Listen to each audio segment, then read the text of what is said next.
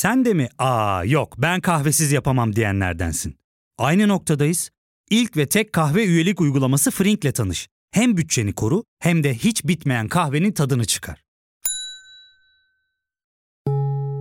Yakınlarından terapinin onlara ne kadar iyi geldiğini dinlesen de kendin için bir şeylere başlamak zor geliyor olabilir. Ya da sevdiklerine yardım etmeye istekliyken kendi ihtiyaçlarını görebilmek. Hayvel, uzman psikologlarıyla kendi ihtiyaçlarını bulmanda sana destek olacak. Terapi yolculuğuna başlamak için detaylı bilgi bölümün açıklamalarında.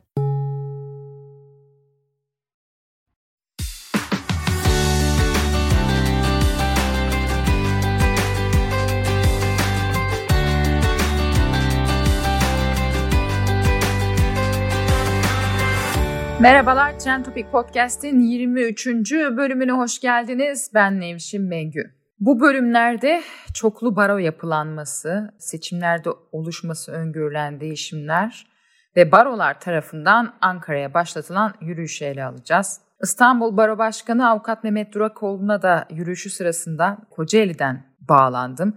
Neden bu yürüyüşü yaptığını anlattı bize İstanbul Baro Başkanı. Onu da dinleyeceğiz. Şimdi bu sürecin bu noktaya nasıl geldiğini bir hatırlatalım. Sene 2014. 2014'e geri gidelim. Danıştay'ın kuruluş yıl dönümü. Barolar Birliği Başkanı Metin Feyzoğlu kürsüye çıktı. Türkiye'de iktidarı yer yer eleştiren bir konuşma yaptı. Ben ülkemin Cumhurbaşkanına, Başbakanına, iktidar ve ana muhalefet partilerine, tüm, siya tüm siyasi partilere ve milletvekillerine sesleniyorum. Bu sessiz çığlığı duyalım.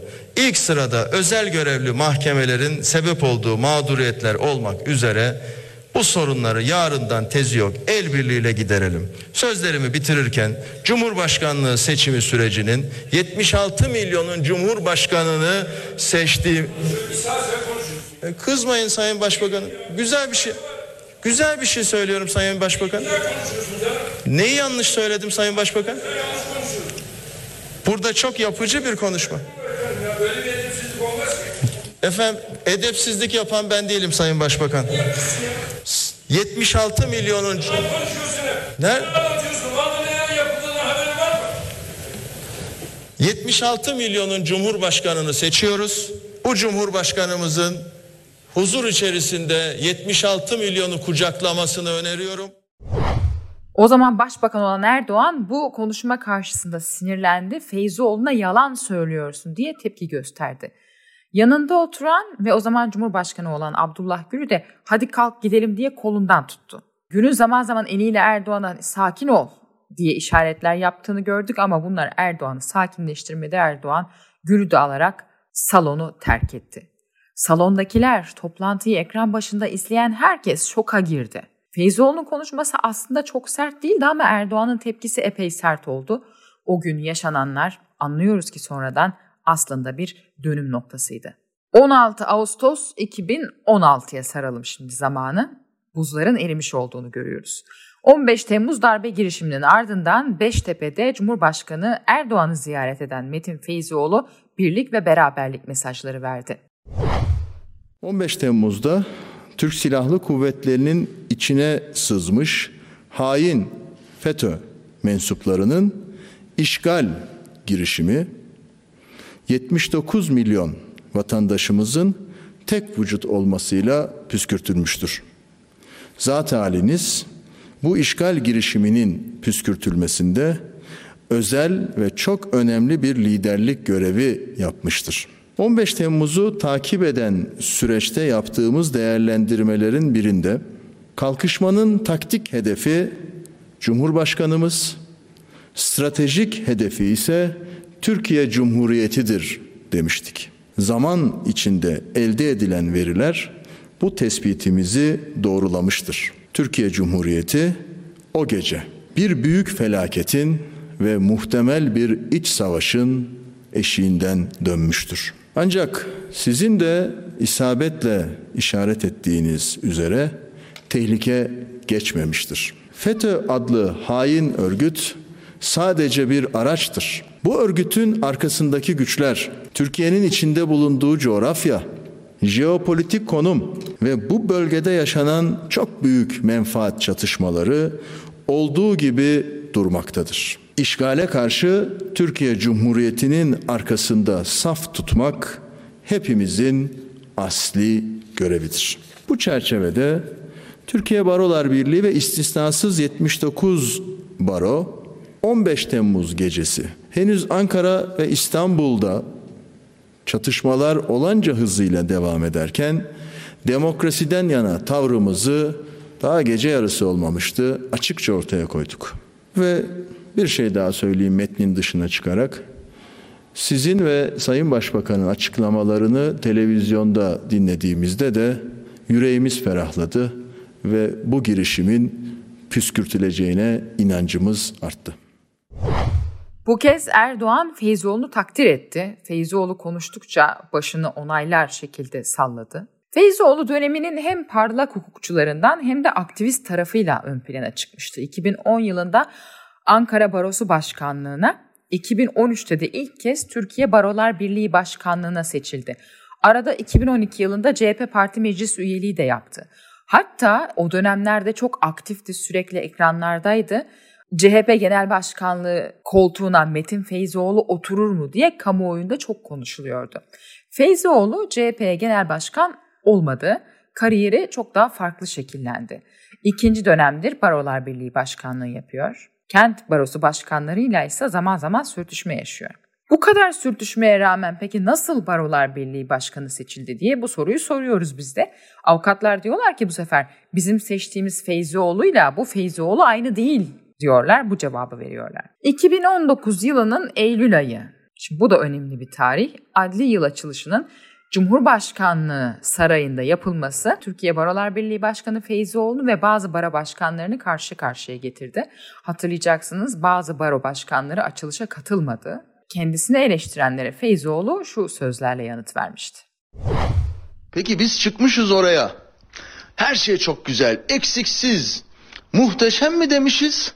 Yoksa atılan adımın doğru olduğunu, eksiklerinde yolda tamamlanması gerektiğini mi söylemişiz? Ben toplumun büyük kesiminin kavga etmemizi istediğini düşünmüyorum. Hani Cumhurbaşkanından randevu istersiniz. Cumhurbaşkanına dersiniz ki derdimiz var.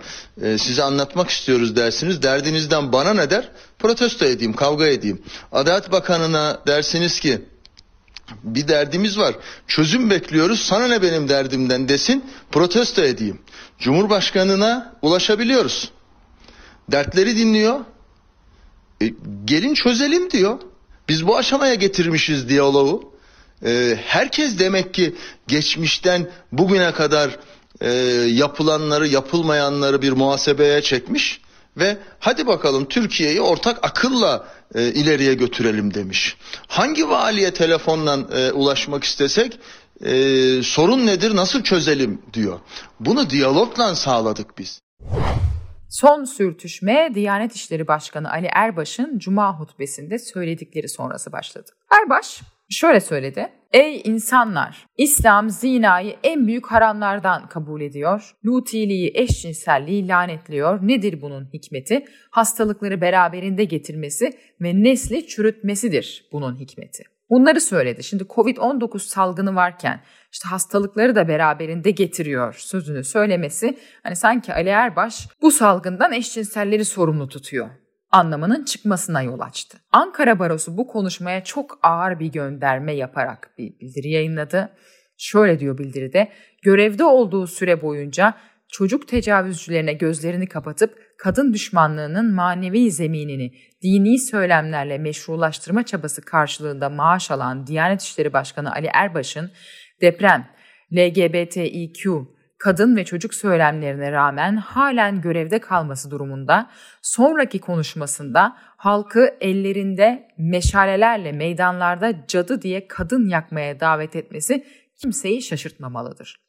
Bildiri ağır, bildiride bu ifadeler vardı. Ankara Barosu Başkanı Erinç Sakan hakkında bunun üzerine bir soruşturma da başlatıldı. Hatta Sakan'la ben bu konuyu Sözcü TV için yaptığım röportajda konuştum. Diyorlar ki sonuçta Diyanet İşleri Başkanlığı İslam'a göre yorum yapar. Bununla ilgili anayasada hüküm de var ve Diyanet İşleri Başkanlığı İslam'a göre yorumunu yapmıştır diyorlar. Evet şimdi e, tabii yorumları okuduk. Daha doğrusu Diyanet İşleri Başkanı'nın konuşmasını dinledik. Diyanet İşleri Başkanı'nın Kur'an-ı Kerim'den alıntı yaparak söylediği konular üzerine, yorumsuz olarak söylediği konular üzerine Ankara Barosu'nun veya bir baronun herhangi bir yorum yapması mümkün değildir zaten. Bunlar Kur'an'da olan ayetlerdir ve bunlar üzerinde yorum barolar açısından kapalıdır. Zira biz bir hukuk kurumuyuz. Biz bunun üzerine yorum yapamayız.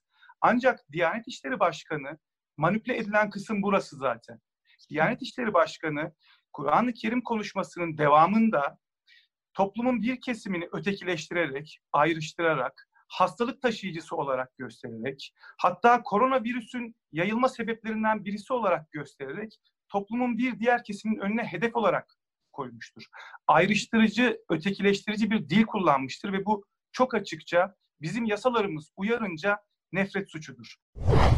Bu bildiri Cumhurbaşkanı Erdoğan'ı çok kızdırdı. Erdoğan'ın talimatıyla AKP kurmayları çoklu baro sistemi için çalışmaya başladı.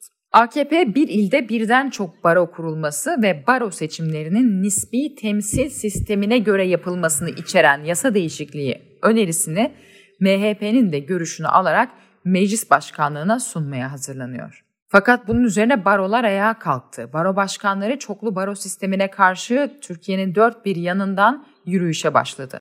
Yağmur altında, güneşin alnında yürüyen baro başkanlarının videoları sosyal medyaya yansıdı. Başkanlar yürürken Metin Feyzioğlu CNN Türk ekranlarında Hakan Çelik'in yayınındaydı. Bu avukatlar yargının sorunlarını çözmek için mi yürüyorlar yoksa başka bir şey için mi diye kuşkularını dile getirdi. Çoklu baro denilen kavrama biz karşıyız. Türkiye Barolar Birliği karşı. 80 baromuz da karşı.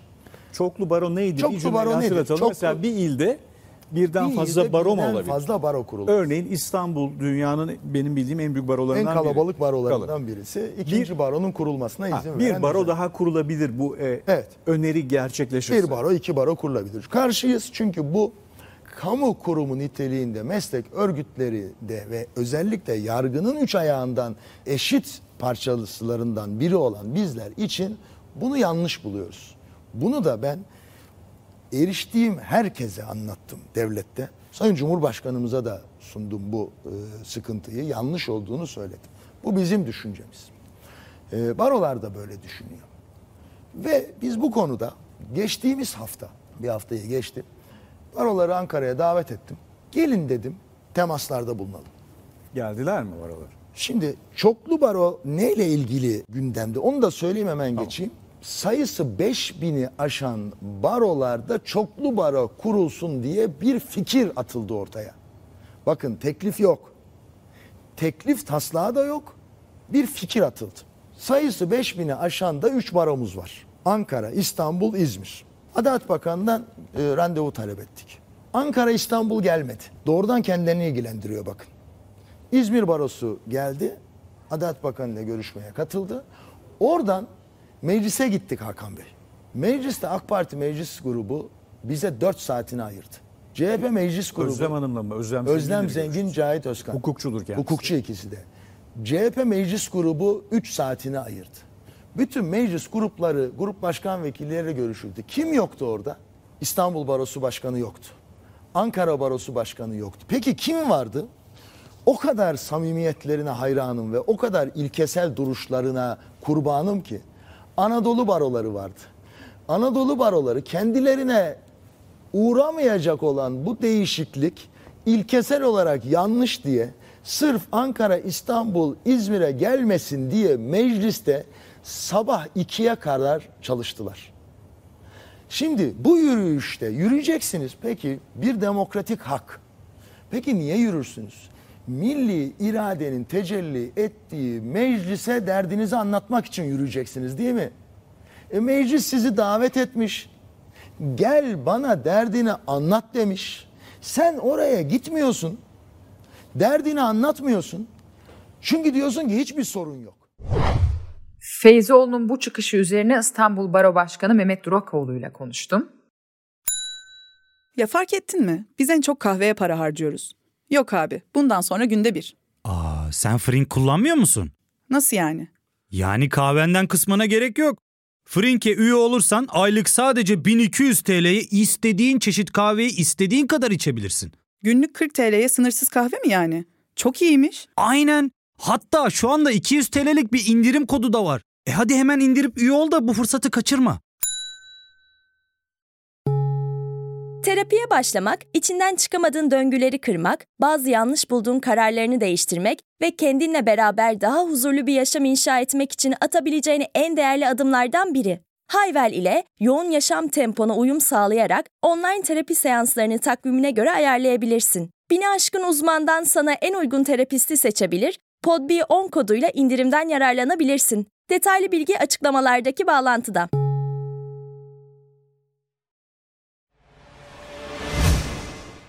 Mehmet Bey şu anda yürüyorsunuz değil mi? Evet. Ama Nereden yani nereye? şu anda bir, bir arabaya bindim iki dakika. Tamam tamam. Araba- Ama yani Hı hı. nereden nereye yürüyorsunuz? Kocaeli'ye yakın, yakınım galiba. Evet Kocaeli'ye çok yakınım. Peki yani şöyle. İstanbul'dan yola çıktınız, Ankara'ya yürüyorsunuz. Evet. Neden yürüyorsunuz? Bizi bir özetler misiniz, anlatır mısınız? Tabii. Biliyorsunuz bir, bir buçuk ay evvel yaklaşık bir avukatlık yasa tasarısı gündeme getirildi. Yani bir yazılı metin yoktu ortada ama avukatlık yasasında değişiklik yapılacağı ilan edildi. Hatta Adalet Bakanlığı yalanladı bunu. Yok böyle bir değişiklik. Barolar Birliği Başkanı bir sabah yayınladığı bildiriyle nereden çıkarıyorsunuz böyle bir değişiklik yok dedi falan ama sonunda Cumhurbaşkanı daha ertesi gün hemen onların söylediğinin ertesi günü biz böyle bir tasarı hazırlıyoruz. Yakında da Türkiye Büyük Millet Meclisi'ne ivedi olarak gelecek ve görüşeceğiz dedi. Yani Siz e, neden karşısınız? Bu köşe yazılarından anladıklarımız için söylüyorum. Ortada bir yazılı metin olmadığını söyledim. Birden fazla baro diye bir şey getiriyor. Yani kentte 5000'i aşan üyelerin bulunduğu barolar ki bunlar Ankara, İstanbul, İzmir. Başka 5000'i aşan yer yok. 2000'den fazla avukatı bulanlar kendi barosunu kursun istiyorlar. Bir başka şekilde de temsiliyetin yeterli olmadığı iddiasıyla da nispi temsil esası getirmeye çalışıyorlar. Birden fazla baro aslında bir taraftan üniter yapı, bir taraftan anayasanın 135. maddesinde tanımlanmış olan meslek odalarına ilişkin düzenleme, diğer taraftan da bence bunların da hepsinin de ötesinde özellikle de yargı bağımsızlığı açısından baroların topluma yönelik yüzünün değişmesi bakımından son derece önemli. Şimdi bakın barolar diğer meslek odalarından, sivil toplum örgütlerinden, demokratik kitle örgütlerinden bir ölçüde farklı bir kurumsallık. Onların da çok değerli katkıları var demokrasiye kuşkusuz yatsınamaz ama barolar avukatlık kanunu 76 ve 95. maddelerinde yazılı olduğu bir biçimiyle insan haklarına sahip çıkmak, hukukun üstünlüğünü gözetmek ve hukuk devletini sahiplenmek gibi bir görevle işlevlenmiş durumdalar. Başka deyişle başka sivil toplum örgütlerinin ya da meslek odalarının hassasiyet olarak, duyarlılık olarak belirledikleri ilkeler barolar için bir kural, bir görev, yasayla Ha, Bunu bir soracağım. görev. Diyorsunuz ki yani bu, bu yandaş yandaş baro kurulacak. E, olsun Evet. bir de yandaş baro olsun. Bunun ne sakıncası olur? Burada önemli olan soru da bu galiba. Çünkü biz mesela insan hakları ihlalleri olduğunda orada olmak zorundayız. Kadına karşı şiddet olduğunda orada olmak zorundayız. İstanbul Sözleşmesi'ni değiştirmek mi istiyorlar? Onun mücadelesini yapmak zorundayız. Bir istismara uğrayan çocuk mu var? Onun yanında yer almak zorundayız. Bir çevre katliamı mı yapılıyor bir yerde? Bizim hemen orada olmamız gerekiyor. Orada olmaya çalışıyoruz. Onu yapıyoruz. Baronun dışa karşı, topluma karşı yüzü bu. Şimdi bundan rahatsız oluyorlar. İstiyorlar ki işkence iddiası söz konusu olduğunda herhangi bir şekilde onu duymayan bir baromuz da olsun. Ya da işte kadına karşı şiddet söz konusu olduğunda bunu işitmeyen bir baro olsun. İstanbul Sözleşmesi'ni kaldırın yeter artık. Çekin imzanızı geri diyebilen bir tane baromuz olsun. Ya da işte cemaat yurtlarında istismara uğrayan çocukları dile getirmesin. Onu görmezden gelen barolar olsun istiyorlar. Ee, önemli olan bu. Yani biz ona sarı baro diyoruz ya. İşte o sarı barolarını kurmak istiyorlar. Yani E, tamam belki- peki kursunlar ama sonuçta hani yine kredisi olan, saygınlığı olan sizin baro olmaz mı? Yani onlar böyle Hayır olmaz. Olmaz. Şöyle bir tehlikeyle karşı karşıya kalırız. Kendinizi bir an kürsüdeki bir yargıç diye düşünün ve diyelim ki işte bu hepimizin bildiği şekilde mesleğe başlamış olan bir yakınlık ifade eden belli referanslarla göreve başlamış olun ve benim hangi baroda olduğumu bilin. Yani o yandaş baronun temsilcisi olduğumu bilin mesela. Karşı tarafın avukatı olarak ben nasıl düşünebilirim ki? Kaldı ki baroların bakın bir hukuk devletinde bir demokratik devlette bu iddiayı hak etmeye çalışan bir devlette baroların işlevselliği siyasal iktidarlarda ortak diller kurmak değil. Tam tersine onunla farklılaşmaktır. İnsan hakları ihlalleri siyasal iktidarlardan gelir. Başka yerden gelmez ki muhalefetten gelmez insan hakkı ihlali. Dolayısıyla e, yandaş olarak yürütülen bir hizmetlik değildir baroluk, baroculuk. Baro dediğiniz şey karşıtlık ifade eder bu anlamda. Bu karşıtlık bir muhalefet karşıtlığı, bir muhalefet partisinin siyasal karşıtlığı falan değildir aslında. Bir hukuksal karşıtlıktır. Bize siyaset yapıyorsunuz diyorlar ya, yaptığımız siyaset olabilir, haklı olabilirler gerçekten de ama biz hukuk siyaseti yaparız. Bizim yaptığımız hukuk siyasetinin tüm haklılığını bizim hukuksal gerekçelerimiz oluşturur. Hak savunuculuğu yapıyoruz. Peki şunu soracağım. Metin Feyzoğlu dedi ki yani bu yürüyüşü yapıyorlar ama hakikaten hukuk için mi yapıyorlar, başka şey için mi yapıyorlar acaba diye böyle bir soru yöneltti. Ne diyorsunuz bu soruya? Ben Metin Feyzoğlu'nun iktidar tarafından hazırlanmış bu taslağa ortak olduğunu düşünüyorum. Metin Feyzoğlu'na o bilmediğimiz, bizim hala ele geçiremediğimiz taslağın bir şekilde tebliğ edildiğini düşünüyorum. Eğer tebliğ edilmediyse bu henüz yazılmamış olduğundan değil. Belki de Metin Feyzoğlu'nun da bu yazıma iştirak etmiş olmasından bildiği nedeniyle olabilir. Metin Feyzoğlu'nun da ciddi bir eksen kayması var Nevşin Hanım. Bunu öyle derler. Metin Feyzoğlu'nu bugün avukatların temsilcisi, baroların temsilcisi falan diye görmemek gerekiyor. Metin Feyzoğlu siyasal iktidarla ortak bir dille bu anlatmaya çalıştığım Sarı Baro'nun neredeyse temsilciliğini yapar konuma geldi. Türkiye Barolar Birliği'nde bir olağanüstü kurul da toplamaya evet, çalışıyor. Pazartesi günü Ankara'da olacağız ve onu o bir olağanüstü toplantı yapmasını talep edeceğiz. Çok büyük bir umudum yok. Toplayacağını sanmıyorum. Mümkün olduğunca ipe un sermeye çalışıyor. Teklif yasalaşıncaya kadar baroları oyalamaya çalışıyor. Bu eylemselliklerle o nedenle ortak değil kendisi. Ama geldiğimiz noktada öyle sanıyorum ki artık Metin Feyzoğlu'nu var farz ederek onu bizim için bir güç farz ederek yola çıkmak falan bizim için söz konusu değil. Bizim öyle bir bakış açımız da söz konusu değil. Öyle anlıyorum ki özellikle bu yürüyüşün toplum katında, avukat katında, avukat kamuoyunda oluşturduğu olumluluğu bir şekilde örtebilmek, kendisini de bir şekilde konuşturabilmek adına ortaya çıkıyor. O nedenle ben bu konuyu çok da fazla konuşmak istemiyorum. Anlıyorum. Peki Mehmet Bey e, kolay gelsin. Teşekkür ederim. Ben teşekkür ederim. Size kolay gelsin. Sağ olun. Çoklu baro sistemi hemen yanı başımızda İran'da mevcut örneğin. Şimdi biri tahmin edeceksiniz devrimden önce kurulmuş eski yani işte o seküler sisteme ait baro. Bir tanesi de devrimden sonra kurulmuş baro. Yani hani siyasi anlamı var aslında her iki baronun da. Bu ikili sistemin İran'da çok daha iyi işlediğini maalesef söyleyemeyeceğim. Bakalım Türkiye'de bu tartışma nereye evrilecek ve nasıl sonlanacak? Şimdilik Can Topik'in bu bölümünü noktalıyoruz. Nokta değil de virgül diyelim. Bir başka bölümde görüşmek üzere.